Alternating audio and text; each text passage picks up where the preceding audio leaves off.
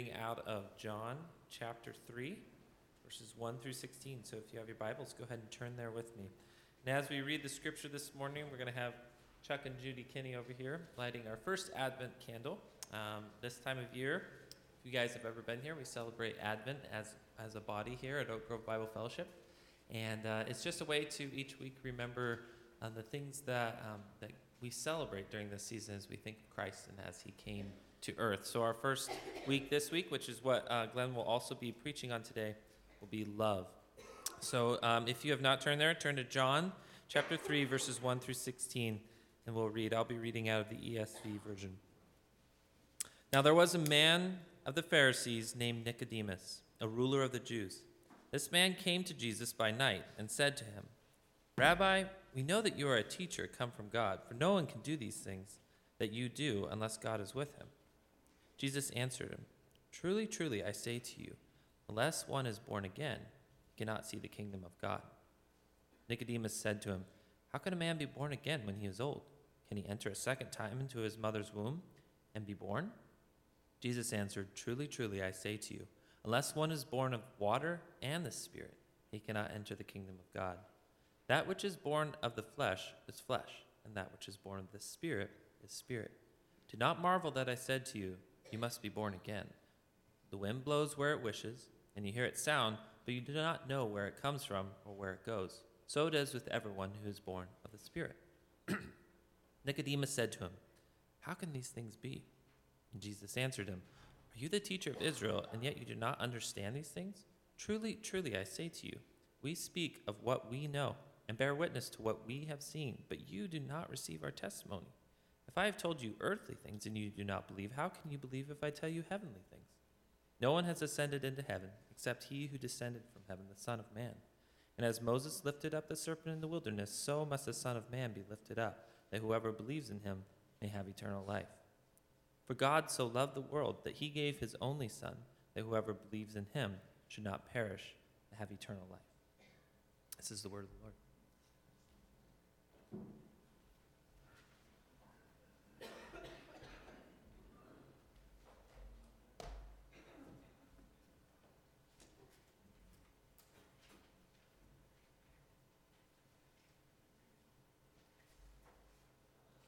Good morning, church family. So good to see everybody today. I trust everybody had a wonderful Thanksgiving, I hope.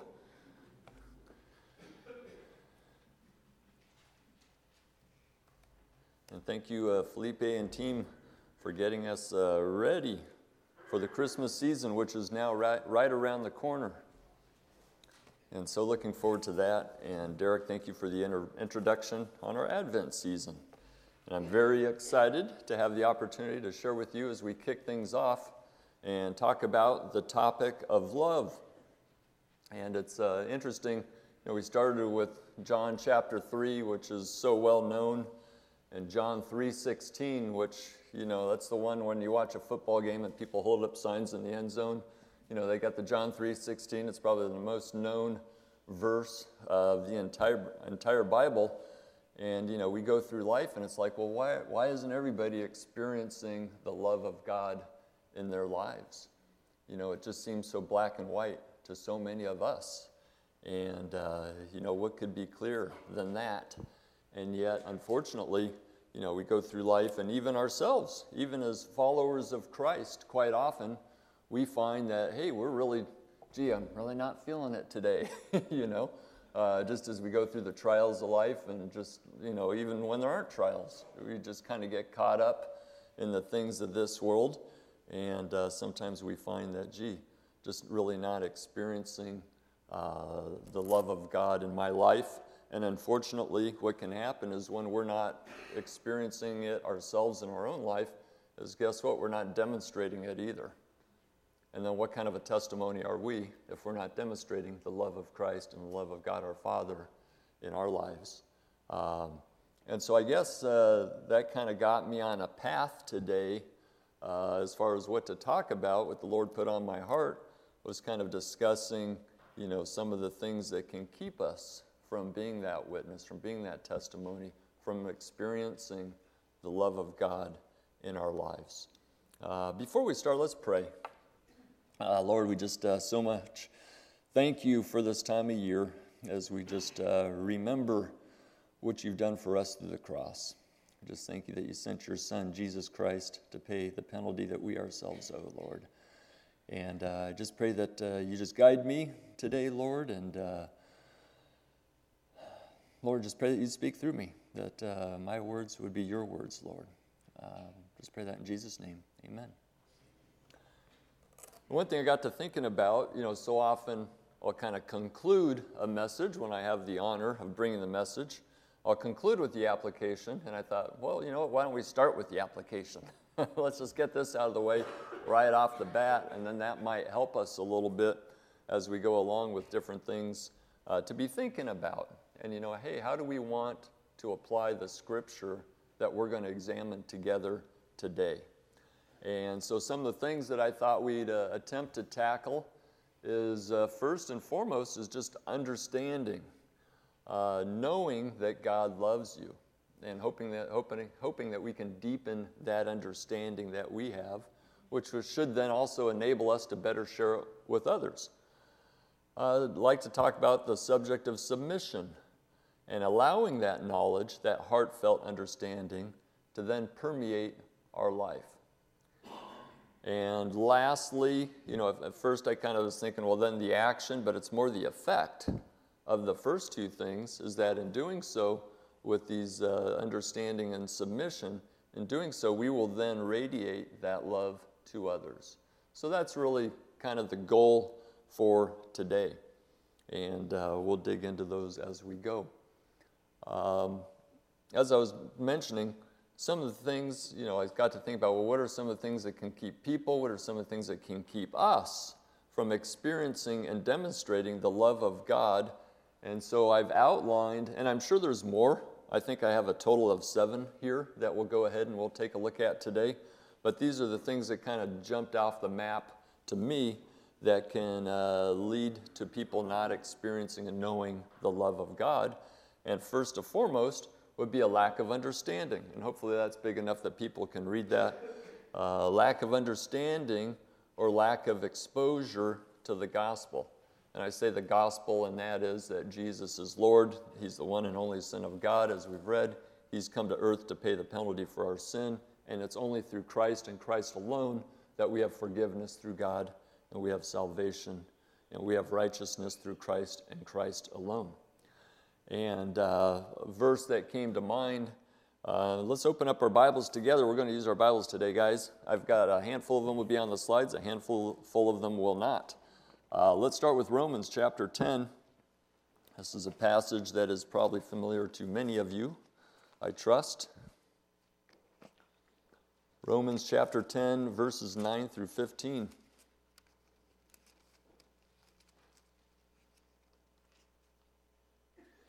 We're kind of picking up a little bit in the middle here, uh, but I think in the interest of time, we will do that. what we have here is that if you confess with your mouth Jesus is Lord and believe in your heart that God raised him from the dead, you will be saved.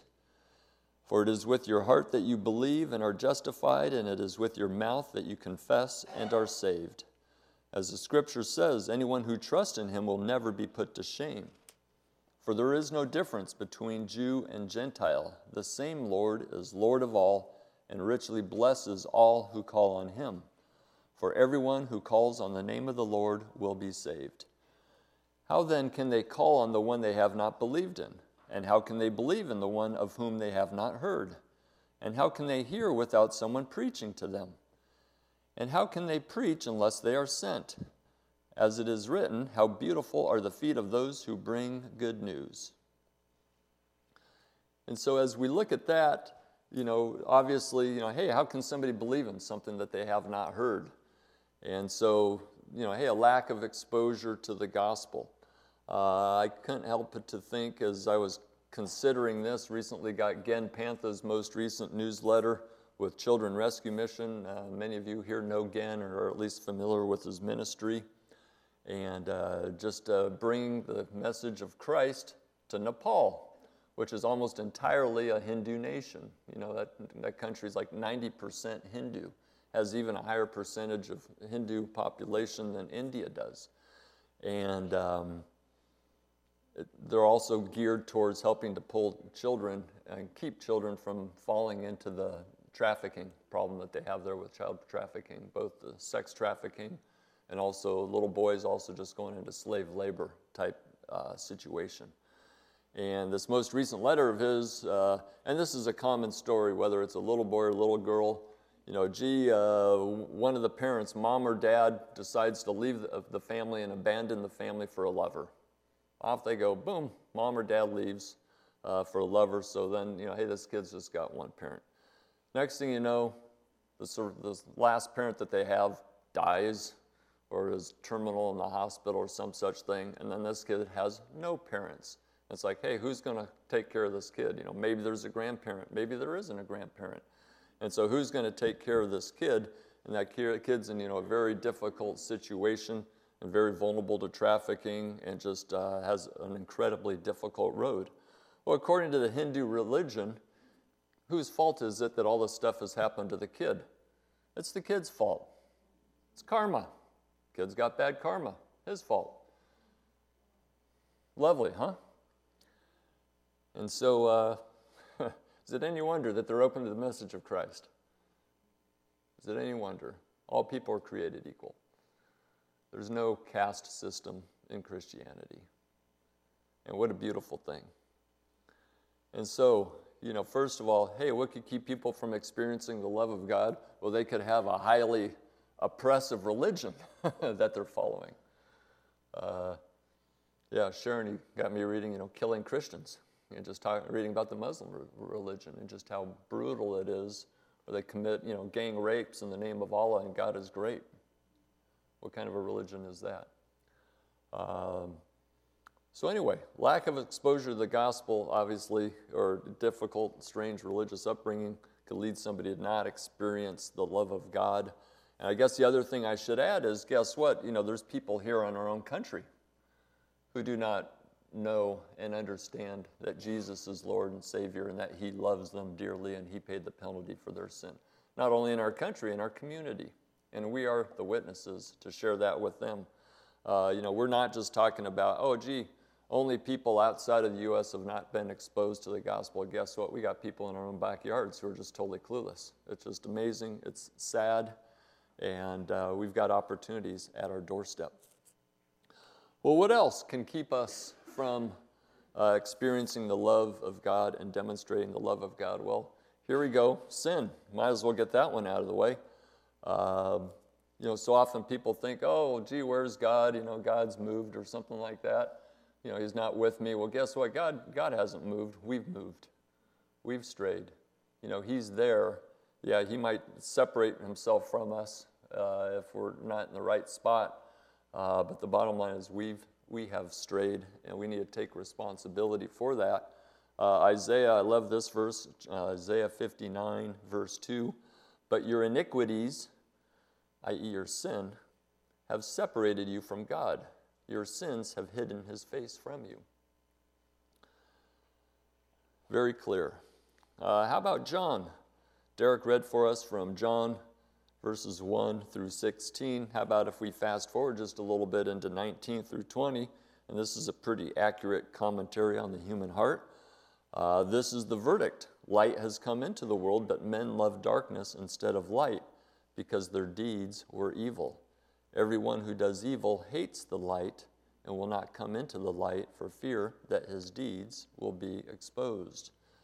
So, obviously, if people are living a life of sin, wanting to live for worldly things, uh, if they put their priorities on the things of this world and not of God, you know, are they going to experience and know the love of God? You know, absolutely not. Of course not.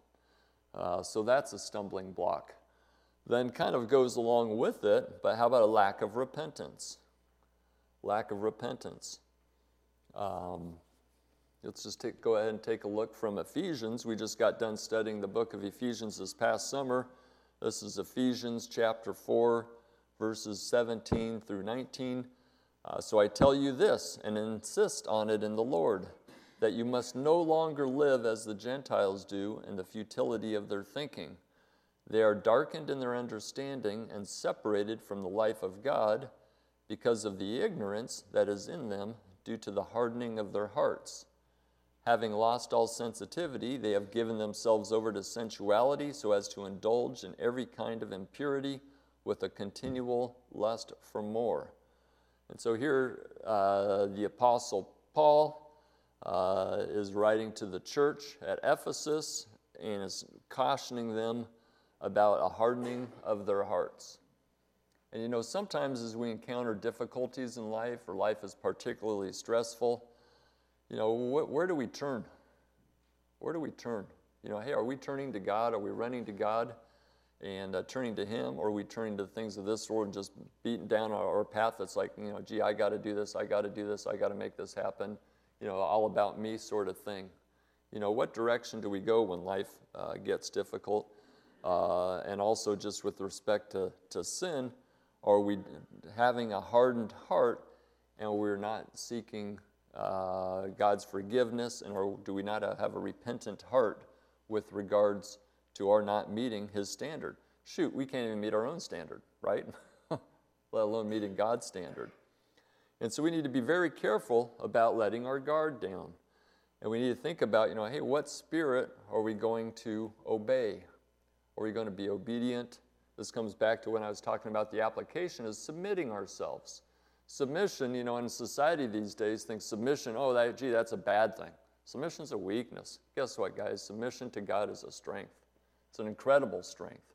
That's where we derive God's power through His power of His Holy Spirit that dwells within us, is by submitting ourselves to Him instead of just living so much for ourselves and going our own way down the road of life. And as I think also, uh, just kind of about times in my own life, you know, as far as repentance, you know, the times I have spent, you know, most close to God, I'd say, is when I've been most in acknowledgement of my sinful state and my desperate need for Him and His forgiveness and His salvation. Uh, let's look at one more passage on this topic. Let's look at 1 John. Uh, there's a lot of great stuff in 1 John. We've been looking at a lot of the writings of John here from the Gospel of John. And right now we're going to take a look at 1 John chapter 1, verses 5 through 10. So, towards the very back of your Bible there, 1 John chapter 1, verses 5 through 10. We're going to take a look a little bit more at 1 John uh, a little bit later here. But here's what we have here. This is the message we have heard from him and declare to you God is light. We just read that from John chapter 3. In him there is no darkness at all. If we claim to have fellowship with him, yet walk in the darkness, we lie and do not live by the truth. But if we walk in the light as he is in the light, we have fellowship with one another, and the blood of Jesus, his son, purifies us from all sin. How wonderful is that? And that's part of why we celebrate communion today. The blood of Christ purifies us, He makes us clean. We are washed clean. If we claim to be without sin, we deceive ourselves, and the truth is not in us. If we confess our sins, He is faithful and just and will forgive us our sins and purify us from all unrighteousness. If we claim we have not sinned, we make Him out to be a liar and this, world, and this word has no place in our lives. So, again, we need to come before God with all humility and confess our sins, and through that, He will purify us. Our hearts need to be right with God for us to know God and for us to experience His love in, his, in our lives, and for us to then reflect that to others. Well, what else? What else can separate us and keep us from knowing God's love? Um, this is uh, one, and I'm not going to spend a lot of time on this, but doubt, uh, there can be doubt that God is loving when you consider all the evil in the world. A lot of people might use this as an argument. Uh, you know, hey, what kind, of, what kind of God would allow all these things to happen? And I think I've spoken about this before. And again, I'm not going to spend much time today on apologetics. Um, and so, uh, you know, basically, as you look at all the bad stuff in the world, you know, hey, how can a loving God allow that to happen? How can such horrific things happen even to those people who love Him? Of all people, how can that happen to them? Well, I like to point out that where there is evil, it is really the absence of God in the lives of the person committing the heinous acts, whatever they might happen to be. You know, He has given man free will.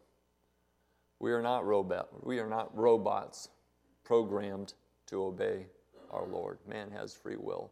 So a lot of the bad stuff that we see happening and we read about, you know, hey, it's a result of sinful man and the absence of God in their lives.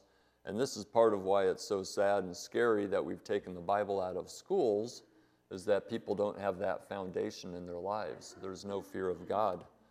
And uh, the truth has been hidden you know, at the expense of our youth, the truth has been pulled. And guess what? The youth is now the middle age. And on down the line, we're going to have generations of people now who have not been exposed to the truth and uh, have no real standard for living. Let's take a look at Galatians chapter 5. So if you want to go back a little ways,